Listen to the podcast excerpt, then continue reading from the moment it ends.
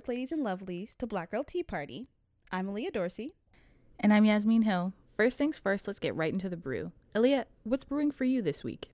Girl, okay, so let's talk about Miss Amy Coney Barrett. Um, she was recently confirmed to the U.S. Supreme Court, and I am not pleased.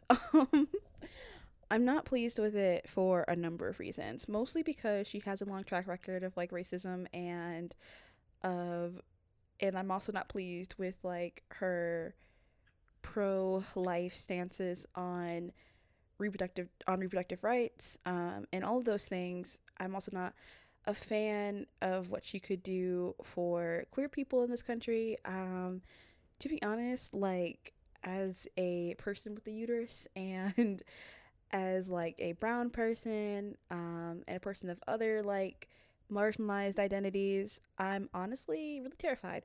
Um, just because like I think a okay a I think it's completely undemocratic of us to have like lifetime appointments in the U.S. Like I really do not think that the U.S. Supreme Court should have life, lifetime appointments in the first place because I don't think that's how a free society should conduct itself. That's the first thing. Um, second thing, I also am just like, I'm, I'm flabbergasted at the hypocrisy of us having a Supreme Court confirmation this close to a U.S. presidential election. When the last time this happened, people were like, "Oh, well, we can't possibly." allow an outgoing president, possibly outgoing president, to elect the next Supreme Court justice because that's not democratic and that's not fair. And yet here we are in 2020 doing that exact same thing. So, you know, um, not a fan of that. Also, also, like, I just think that, like, Amy Coney Barrett as a person is, and like, her views are not anywhere aligning with mine. And I also just think that, like, a more conservative Supreme Court means the denial of rights to a lot of marginalized groups.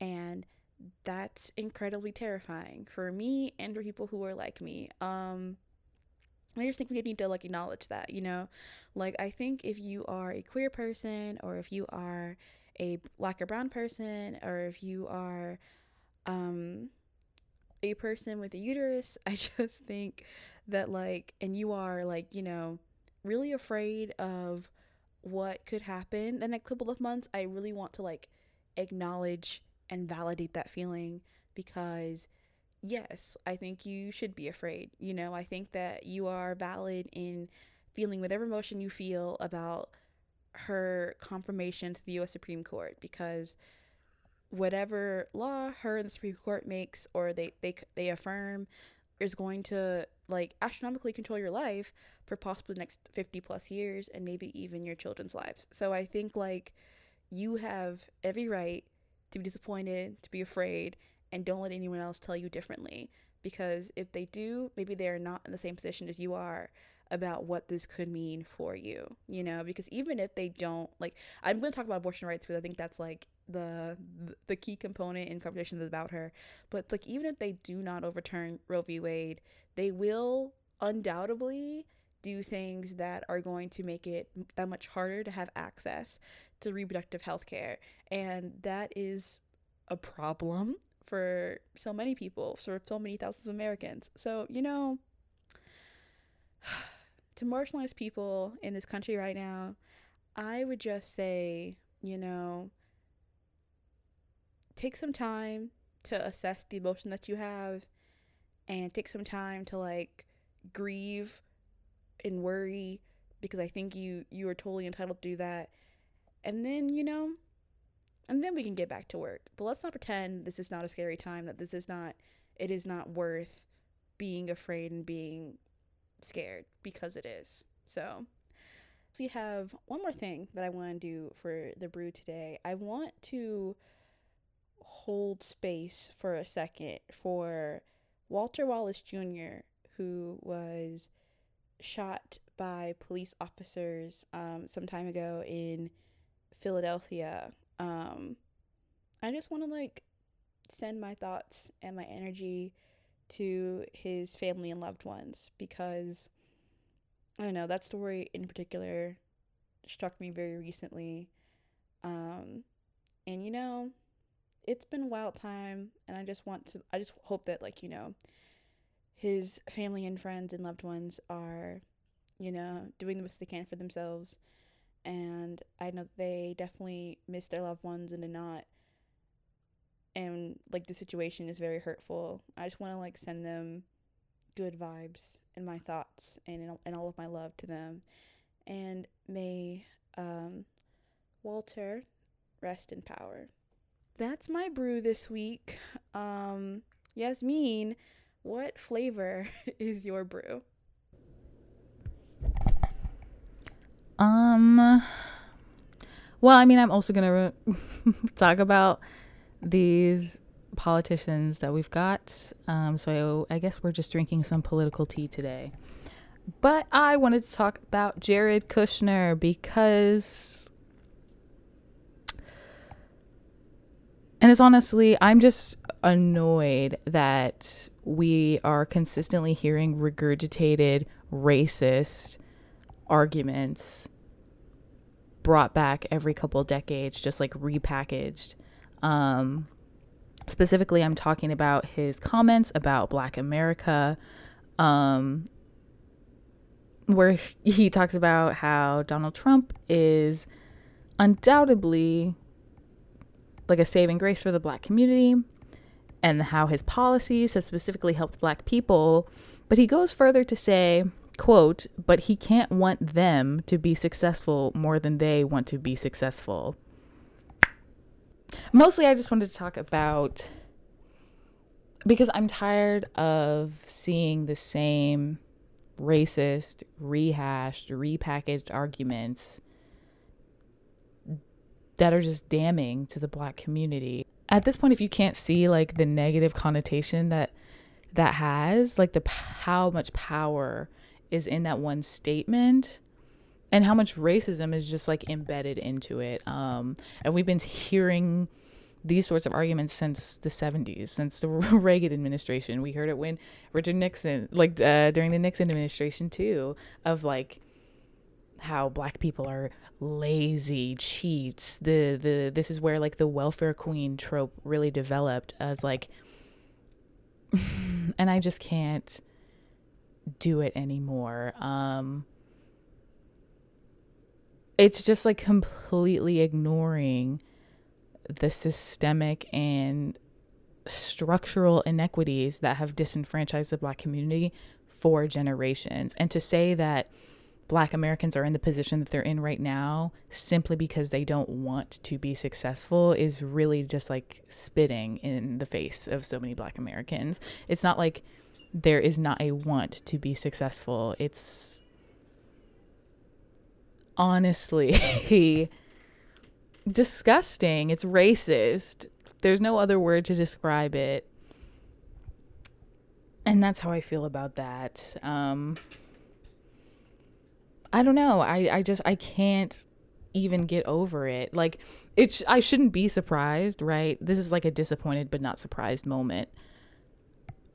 I, I, yeah, I just can't believe like we're still rehashing the same arguments and completely disregarding generational marginalization that has disenfranchised black people socially, economically, like I don't know. Yeah, like it's it's racist and it's incorrect. It's just wrong. Like yeah. What do you like they they don't want to be successful? What does that even mean? Exactly as if there are not like systems in place that are keeping black people from prospering in the US. And like during the Reagan administration when all of these arguments first came about, he said that so that like he could support policies that would cut public assistance and that was like a direct hit to the quality of life of black Americans at that time.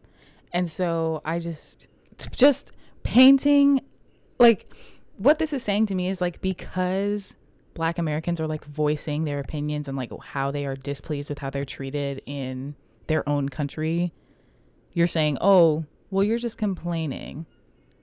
And you don't want to be successful. Yeah, like it's it's racist and it's incorrect. It's just wrong. Like like the racism that has, the classism that has. I'm just blown away. I just don't understand how you could like move through life and not recognize, just like you said, racism, classism, sexism, and how all of those things are like inextricably linked and how they have such a profound effect on black people. But I don't know. That's how I feel. Um, I also want to give us, um, you know, after all of that, give us a um, a more positive uh, brew um, in pop culture this week. Uh, the Queen Bee, she's given us a new Ivy Park line. Um, if you have been on her Instagram for the past week, uh, she has been posting the various rainbow of colors to which you can receive items from her newest Ivy Park um, collection with Adidas. Um, it's beautiful. I love it. She's honestly an icon. She looks so beautiful in all these colors. They're available, it looks like, in coral, in canary yellow, um, in like this like azure she calls it azure drip um it's like this bluish green color this very deep green uh she calls the degrassi grip drip, um, as well as what she calls honey drip. Um, and it's this very beautiful um, golden tan color. Um, and also, there's like a huge variety of items in this collection. Um, which you can all which you can see a bunch of them on her Instagram. Um, it's gorgeous. I honestly I don't own any Ivy Park, but after seeing these images, I really want to. Like there's like this huge jacket I wanted. There's this like little pantsuit number that's blue that I want. Um Oh, you better order it. Because you it's about to be sold out by the end of the day. So Oh yeah. Yeah, I'm not going to be able to even see these items ever again after today. So I think I think at the time that we are recording this podcast, I think they have dropped today and they'll be in stores on the 30th. So, you know, these things are going to sell out fast. Um but yeah, oh, there's, little, there's a cute little fanny packs. There's like little masks. There's oh my god. Oh, I didn't see the fanny packs. That's cute. Cute little sports bras, everything. Like it's it's really cute. Um, I I love it. She's a queen and icon. Um, so well, well, thanks Beyonce for giving to, for giving us something good. for a reprieve after the week we've had. And with that, it's time for tea. So, this week we are talking about the intersection of blackness and queer identities and culture. We talked to two black members of the LGBTQ plus community about their experiences. In this episode, there are mentions of certain slurs that may be hard to hear.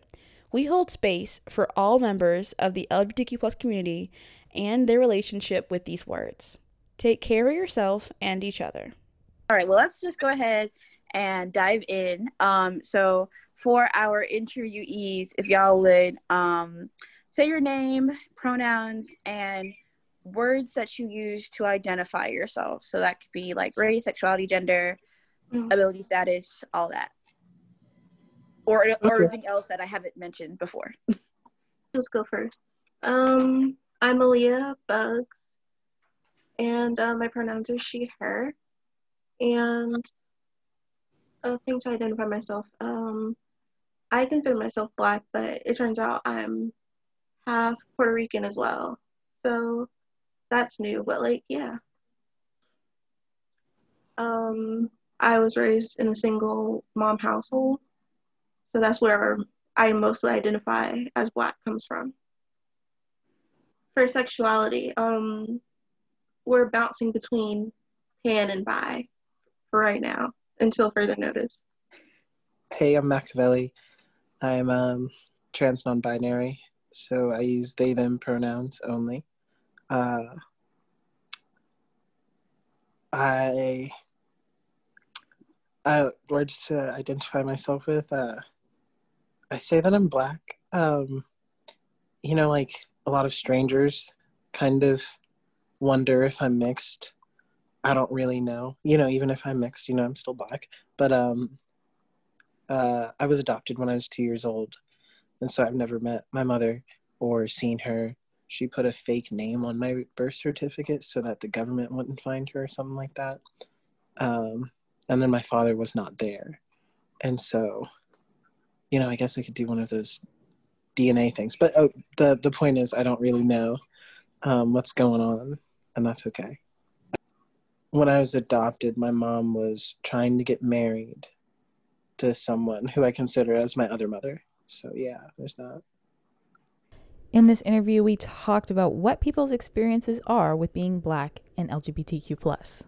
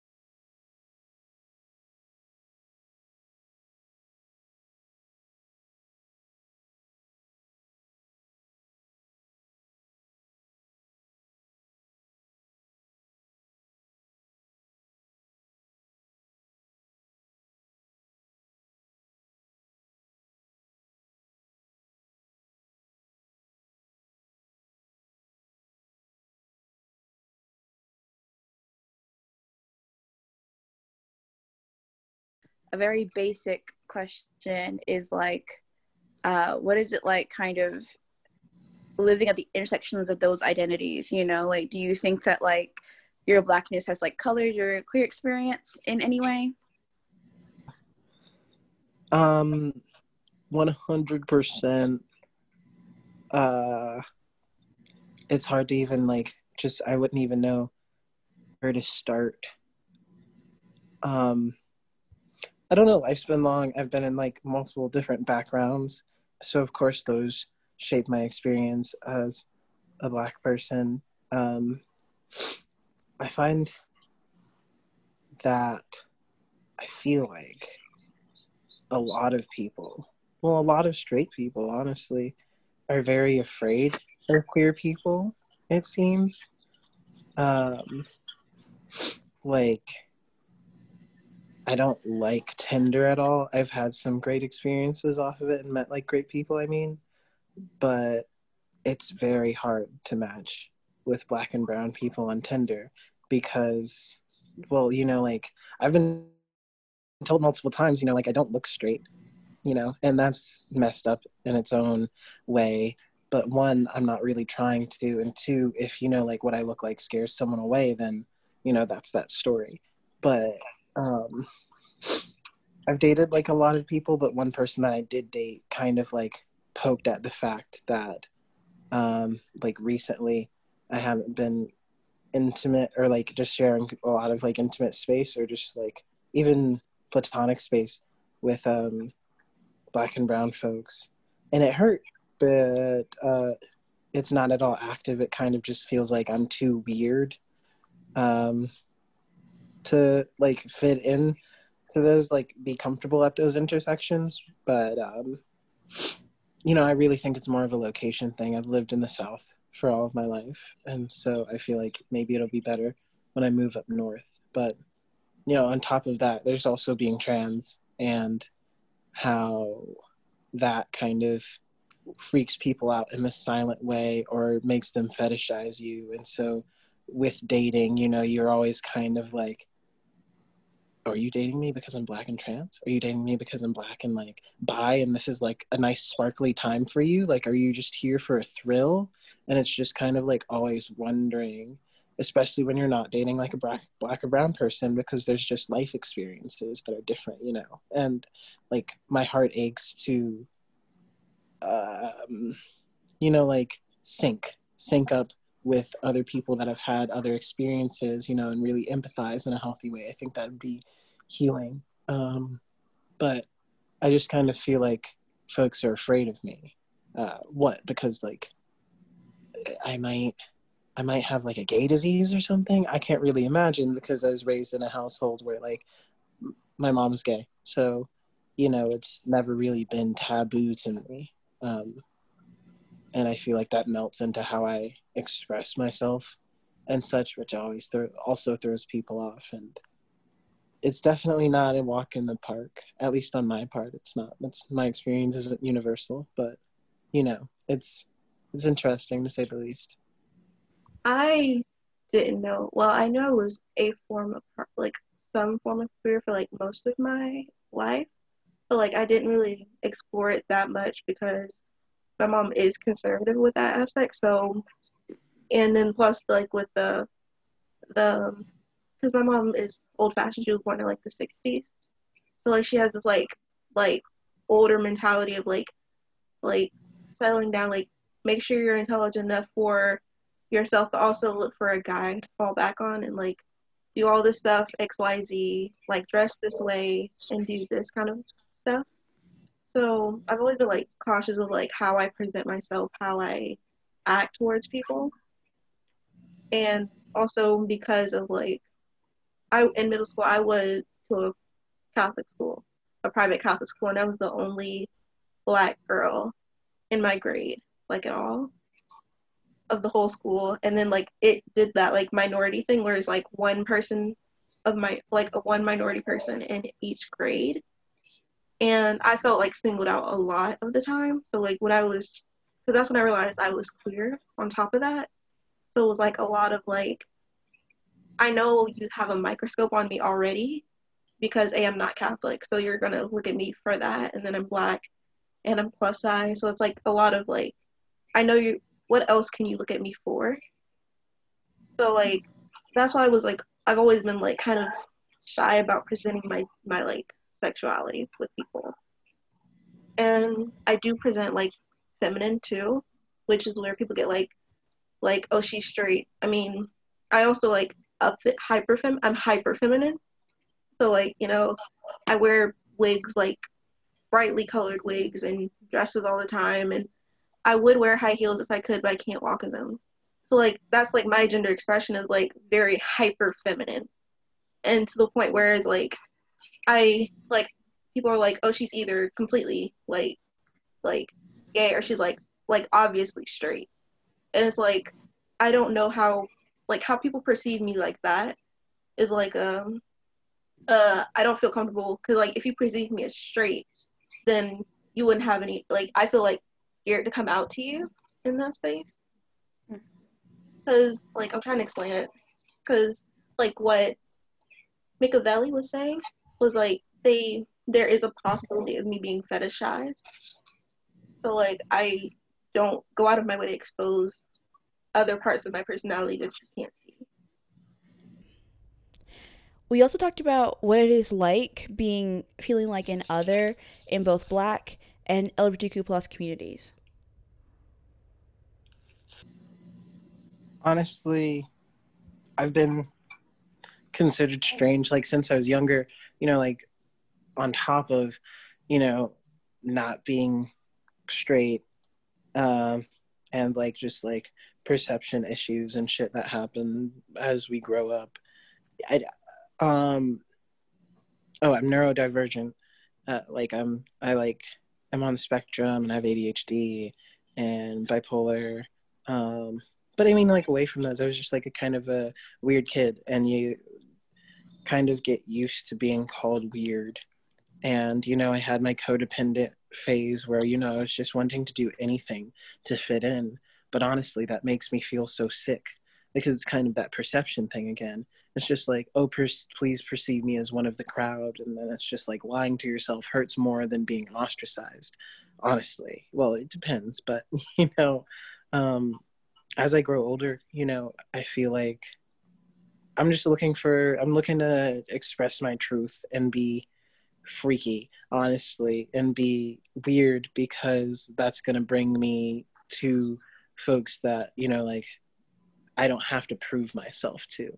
I don't have to change for. And honestly, it's scary.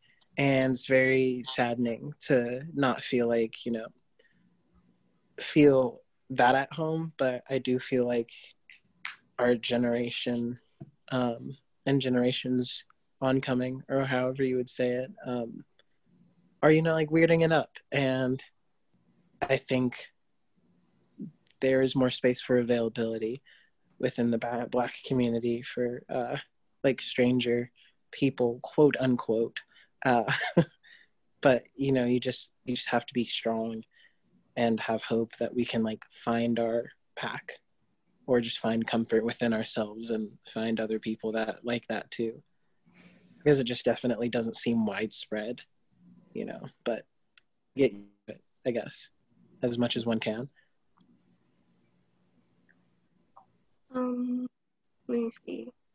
Um, there is like a, um, like a strangeness that you feel like innately from being like black and queer at the same time. Like it's like people are like they don't expect you to have, do both at the same time.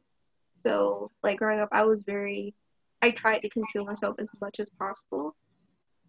Like I listened to top 40 music religiously, like every time, because there's like there was a show like for top 40 hits and i would listen to that all day just so i could have some form of connection with anyone else and i like permed my hair for a number of years because no one else had curly hair like at all and i didn't want to be seen as different because there was this thing where because i was wearing like curly braids and like this girl walked up to me and she was like oh that's so pretty and she like boinged my hair and like i felt like okay, that like makes me special, but like I don't want to be special.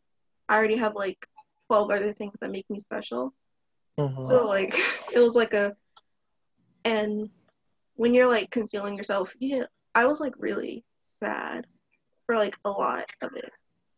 So like I just had like this like I am bubbly now, but I was not like for most of my childhood because mm-hmm. I was mm-hmm. just like uncomfortable and really awkward. Like, I would not do anything that would set me apart from the norm at all. Like, yeah. Yeah, like it was like I was very intense about it. I was like, I can like I would spend I spent most of freshman year like this year like in college like just observing people and seeing like groups and stuff because also I have anxiety like really bad anxiety but like so that's like where also that came from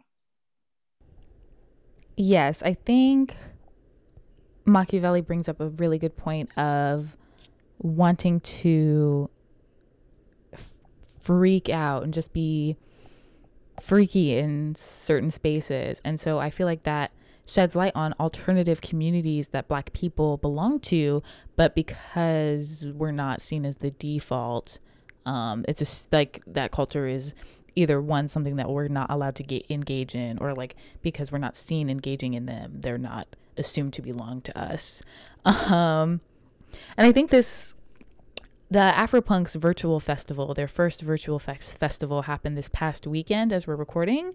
And i think that space and the kind of energy that it aims to produce really represents um, the intersections of those cultures and brings a kind of life and almost like reclamation of alternative spaces that like are we're born and bred by black queer people and that we can definitely take up space in. And So it's like just because I'm not your it's spooky season. So it's like just because I'm not the default like Wednesday Addams spooky goth girl I can still engage in those spaces. I can still like take up space, and I think that that um, is really quite a beautiful thing. It just speaks to like the multiplicity of you know black expression. You know, we talk about how blackness is definitely not a monolith. So right, and I think sometimes even um, like as we talk about like black people, like as black people, I think sometimes we can fall into talking about blackness as a monolith because while it does feel good to be in community and in connection with people who are like you, we also need to um, like recognize that like we are all different and we all have like very different experiences with our blackness you know? Like i um i, I know that a lot of i think i think uh my, hold on i'm stuttering. Cut this. Um i think machiavelli talked about this about how um like there are stipulations that sometimes they might get from other black people about like who they should be you know? And I feel very similarly because I feel like I was one of those black people who grew up where I was called like an Oreo because I liked Fall Out Boy and Paramore and I was very into I don't know when like scene fashion was a thing I was like super into that you know?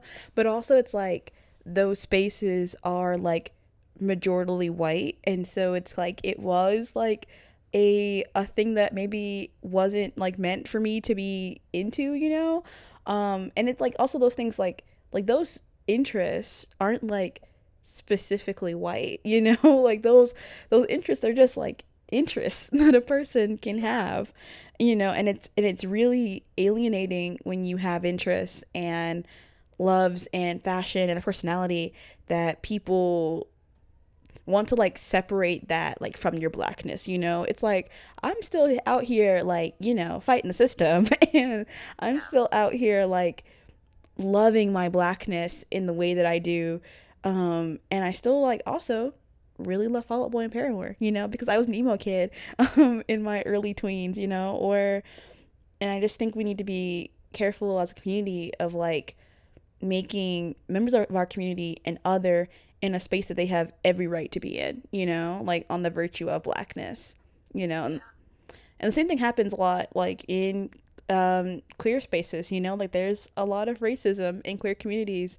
And so a lot of uh, black queer people often end up feeling like an other in this space that like should be welcoming to them. And so we also like in queer spaces we have to be careful about examining like our own racism and our own like anti-blackness and the things that we've learned that might um, prevent us from like being welcoming to members of our community who don't look like us and who don't have our interests and who are just different in this way you know? Like i think sometimes as a black person you feel like you have to be normative so that people don't like discriminate against you or give you shit for like already being other on the virtue of your blackness that you might pull away from things that like are going to continue to make you stand out. But honestly, at this point, like, listen, if someone's gonna be racist to me, they're gonna be racist to me regardless of whether or not I fit their image of what a black person should be, or if they're,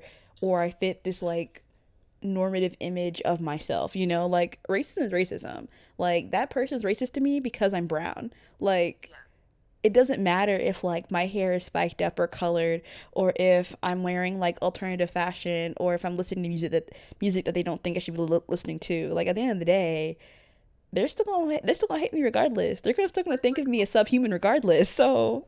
Yeah it's like all of those things can be used to express your blackness. It's like i feel like we should frame it like these are ways that i express myself and my blackness and not something that will take away from it. Yes, I feel very similarly. I feel I feel that that's that's accurate. That's uh, that's the whole statement. On period per. we also talked about the body and queer people's space in black activism. So like do you think that there is a space for black queer people in black liberation at the current moment? I want there to be. I, I want there to be. But like, I don't even know if they want black women in like those spaces, let alone queer people or queer queer women or queer non-binary. I don't, I don't know if they could take non-binary people, let alone black non-binary people. And well, again, I feel like it's kind of like a regional thing because we're in the South, mm-hmm. and I feel the black people in the South have to play this game of like okay, so you're observing me, you're perceiving me. Are you afraid of me? Or do you like, are you like transfixed on me? You know, and what's the difference? But also, I believe that queer black folks deserve to be at the um, at the front of a lot of these spaces because like black trans women are murdered so much. And like honestly that sentence doesn't even do it justice. You know there are atrocities um, like focused upon unleashed upon black trans women and black queer people. And it's one of those things where it's like we can't we can't like stand up to oppression if there's infighting if we're against ourselves. And it's all just fear. But you know like you can't say that to someone whose daughter's brains got beaten and then you know like or to their friends when their friend is being misgendered all of the news after they were murdered murdered um but no i think that black queer people do and like as an activist within this community um like i've been supported in ways that i'm lucky to have received um you know like when you're treated well and you're like oh that's what's supposed to be happening.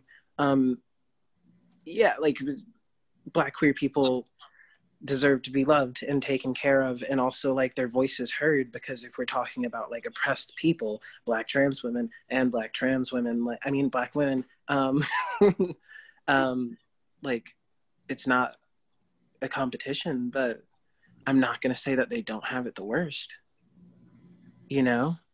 I'm not going to say that they don't um and that their voices aren't important because that's just I don't know. It's I don't know how to like further say it any better. But um this is all can I say a quick story? Is that cool? Yeah, yeah, we love it.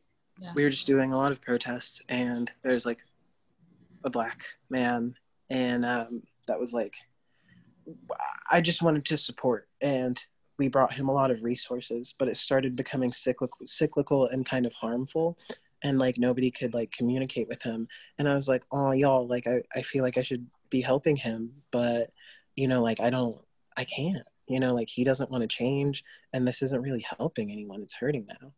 And they were just like well we're not wasting energy on like well they didn't say wasting energy but they were just like well you know be wary of using all of your protesting energy radical like activism energy on like this cis man you know this like cis black man that you know like like he said something about all of the men in the front and all of the women in the center and i was like yeah most of the people here are like trans folks or just folks that really don't need you to talk about them like that you know? And it's just like if we're not advocating for everyone we might as well be advocating for no one because what is revolution without like a full sweep you know? If there's Yeah. still some crumbs left behind then what was the point? You know if you want to just stick there should be no dead spaces in this you know like everyone deserves a voice. And it's not like anyone's not in danger you know it's not like because you kiss someone else you just don't that's getting into basic shit but um yeah it's this weird balance of like me reaching out to my black and brown friends and being like hey you'd like deserve to be at like the head of this and then it's kind of not balanced but it's like opposed by we shouldn't really be having to do this work. You know none of us were born and told you know like lead the country one day. It's about you now. And that's also hard because you just want to crawl like curl up into a ball you know? Mhm. um, i'm rambling but you get the point. Yes um, yes uh, queer people trans people of color and queer people of color should like be some of the loudest voices being heard and supported and protected throughout this like this topic was also like really interesting to me because it's like so I listen, I stand by the statement no pride for some of us without liberation for all of us. Like let's get into that. Like black queer people have been putting their bodies on the line for a myriad of like social causes like from the beginning you know like we only have pride because of like trans women of color and specifically like black trans women like Marsha P. Johnson. Like that is the only reason why Pride exists is because of like her contributions and her work. And I just think that like especially in the way that we need to like examine the ways that like transphobia has taken has like has a part in like both black liberation movements and like in queer spaces and examine the fact that like the only reason we have any of like these rights and any of these movements that we have is because of like black trans women and trans women of color and that like honestly it's our job to like be better about addressing the transphobia within ourselves and within our communities you know? Like we really need to like i think like you know like we've seen the stats. Like just so many black trans women die every day. I think the life expectancy of black trans women is like 34, 37. I can't really remember the exact age. But either way, it's like way too young, you know, and like as much as we are using our activism to like stand up for ourselves, we also need to realize that like stand up for all of our siblings in these communities who like need us and need our protection and need our love and need our respect. No, I think you bring up like bringing up advocacy, especially now, um, is pretty interesting. I want to know. I guess I want to talk about like how your activism or like how you're engaging, whether that be like on social media or like with organizing. Has mm-hmm. that changed? Because like we talked about black exhaustion and like burnout on the show for sure, and like that's definitely something that I'm seeing. So like even if that's anecdotal, like I'm definitely seeing people fluctuate with like how active they are um, mm-hmm. and that's obviously fine it's like you have to engage like as much as your spirit will let you right yeah. but yeah especially like in the past few months like have you seen a change in how you're engaging or like um yeah um yeah it's been like kind of a roller coaster ride because i wasn't i was a bit too scared and didn't really know myself when the opportunities first arose to uh like become an activist and like speak for the community and xyz and like call to people and such. Um, i wasn't really there yet. I was still scared of who i was and traumatized honestly.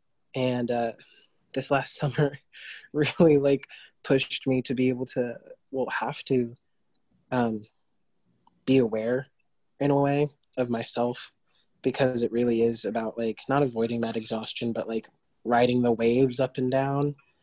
And it's weird because like sometimes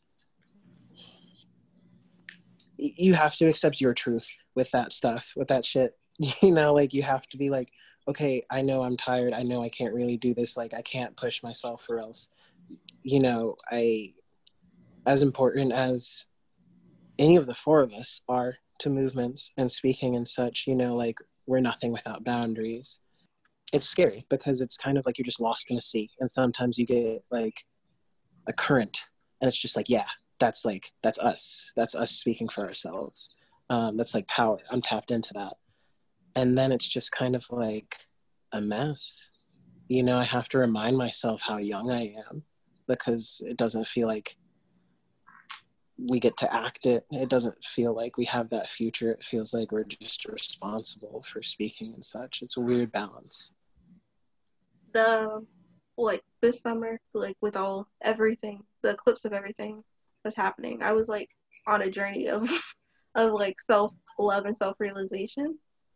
So it was kind of like a swoosh of of like learning to like and it's gonna make sense as I keep talking but like um like I was trying to understand like why I got tired and like just didn't want to be a person for like most of the early winter of that year. And I was like discovering like like things about myself like okay, I can take this amount of stress from this topic and this amount of stress from it. And when the activism like became like rapid and I was going through and like I was going stuff and like doing stuff and being active, I was reminding myself that like and it's like they want you to be active and like understand why and like help them as much as they can like to make a point for themselves but like like at the end of the day they don't want you to to to die over it. And that's why I have to like remind myself of that mentality to like where it becomes so much on myself that I have like a like a like a panic attack and to like breathe through it. Like understand like like if it's too much at this time, just take a step back and at, like go through your life as like they don't want you to be sad all the time and like go through stuff and just like experience like life because life sucks so just like live through it and just calm yourself down from time to time Yeah, I guess uh, that brings me to the next question. So, like, what do you guys love most about being like black and queer?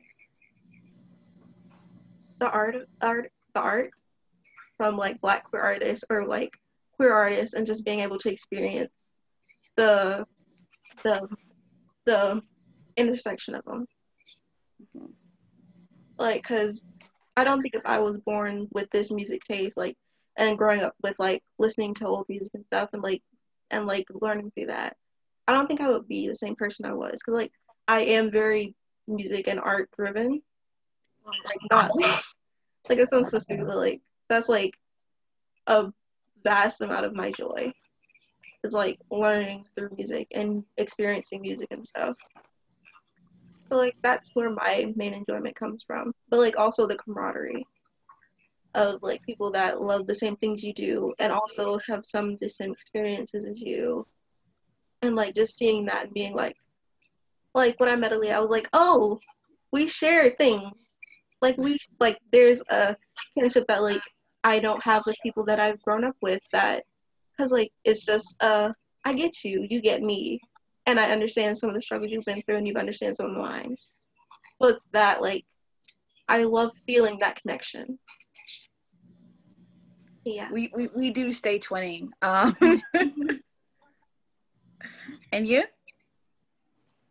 I don't know. I feel free and beautiful. Uh, I'm Pan, and um, and I just kind of feel like I don't know to have such a history it's filled like such a rich history um feels beautiful and to be tapped into like a network of folks that just feel very strong which is obviously like why the world is afraid you know? Um it feels beautiful. I really just want to talk about the love but i don't i don't know how to like even explain that. Um i don't know there's just something i joke around a lot and i'm like ah, i only hang with like gay people um like queer people. But there's just something there already where it was just it's just like you went out to find your own home didn't you? You know? And i feel like being black and queer it's like kind of double that. It's just like okay so you like have a sense of like the house you came from or the houses and your family you know but like you you right there you went out to like find love didn't you you know like I don't know anything about people's lives, and I've tried to keep on reminding myself that. Um, but uh,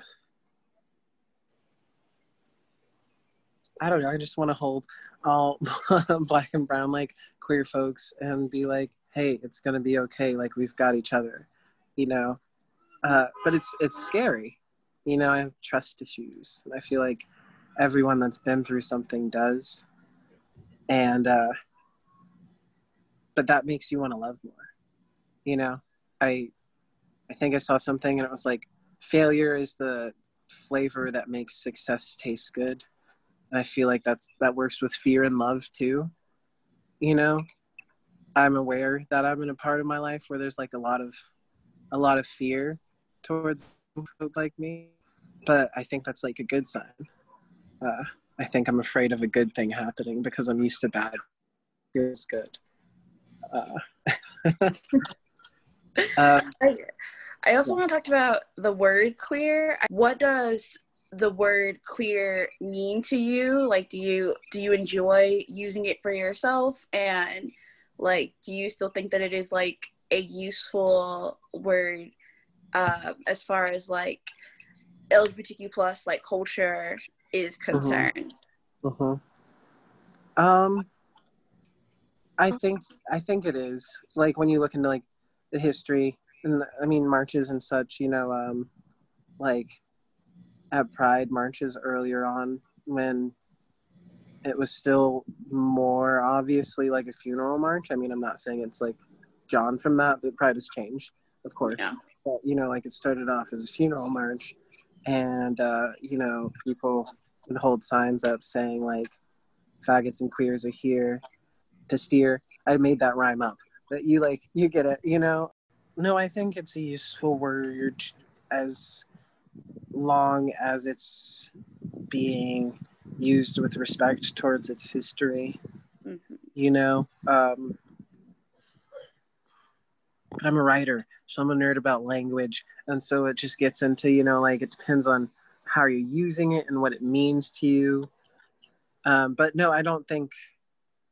I personally like growing up with like two gay moms and being super gay um, or queer, you know, because people kind of use gay in a similar way. Um, you know, I think I think it's okay. I think it's okay because when you look at the time that we're living in, people that don't like us, people that don't like gay people, people that don't like queer people or anyone not like them, they're saying so much worse. Impressively worse almost, you know? And so, you know, yeah, yeah. Yeah. Uh, Aaliyah, what are your feelings about the word queer? Um, this is gonna sound weird, like a weird like leap, but it kind of feel like felt like clear lip gloss, like clear lip gloss for me. Like at first I mm-hmm. was like, why? Like I understand like where I came from, like, but I didn't understand why people use it like nowadays. But like the more I looked into it, the more like I understood like my my sexuality and my being I understood like the use of queerness, like the word queer and why it'd be helpful. And like it does feel like a like a gathering, like like a lot of like people that like aren't specifically like uh, I've never I don't, I don't say this word like a lot but, like homosexual use the word gay as like an all encompassing thing, which is where queerness like co- queer comes into like for a better word for it. And plus, it's Mhm. like Yeah. not so gender focused. Yes, and having icons and people that you look up to is always always beneficial. Um, so we also talked about LGBTQ plus icons and who our guests look up to. Frank. Frank's gotta be. Yes. I had like other people. I'm so bad at like lists of like folks that I look up to because I'm always kind of bouncing around. Uh, you go first. um let me see. Like like I've only been listening to like rappers currently. So like all I have is like right now like Flo Milli and like Megan Thee Stallion in my head for like like right now and I cannot think. But like there's an um uh another female rapper, she's plus size and like she's black and I Chika. I haven't listened to her music like that yet to know her yet.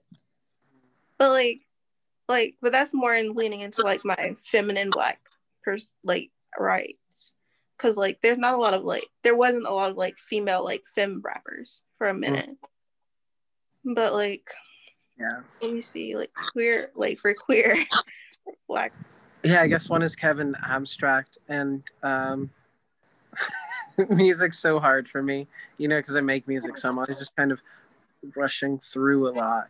But I accept anyone that like kind of can dance along the binary as an artist. I've heard he's a shady person, but like Young Thug Ah, yeah.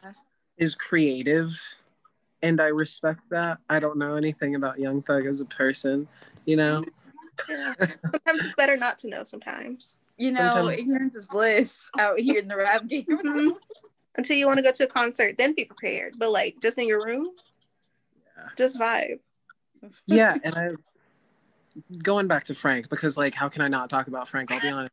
I like I get so much inspiration from Frank, like underlying like a lot of my music, you know, like kind of starts from those tones, whether it's uh subjective or objective or like concrete or abstract, like just um like kind of like the disregard uh and simultaneous like what's it called? Embrace of like the history of music that he has, as well as like how honest he can be. You know, I think he did a song with Earl Sweatshirt or something, and it's like talking about how he punched Chris Brown at some awards show. And I think the line is like, so what? He called me a faggot. I was just calling his bluff, or something like that. Um, and so, I mean, other like queer AMAB um, artists I know of uh, that are like, it's interesting to see cis queer men within rap be like, I suck dick. What's up? I suck dick. What's up? He gave me head, you know, like doing that thing to like other men too. You know, like my nigga gave me head in the backseat, chilling in vlogs, like my, you know, like with my black Yeah. or something like that. You know, like uh, I like do tours, and some people are like, I don't get WAP. You know, I don't understand why they'd want to talk about themselves like that, and it's like because there there are bars that you don't see. Yeah, like gobble me, swallow me, drip. Like gobble, like I would, I would rap it, but I'm not gonna do that. So yeah, I guess anything else that you guys have that you would like our our listeners to know about the black and queer experience? I'll go first. I'm like pretty, it's like pretty quick. Like, like, cause like there's like a lot of people like, cause I wore my um the the outfit I wore for Pride like when I went with y'all last time. Like I had the like pretty pink like the pretty skirt that was like lace and the the love shirt. And so many people that were like black and queer, like they were saying, "Oh, I like your hair. I like your shirt." And like I just love that like encompassing like love. Again, I'm gonna talk about the encompassing love like black queer people because I loved I love feeling it. Like I love how like it's like because like you know how like we bond over like shared experiences and stuff.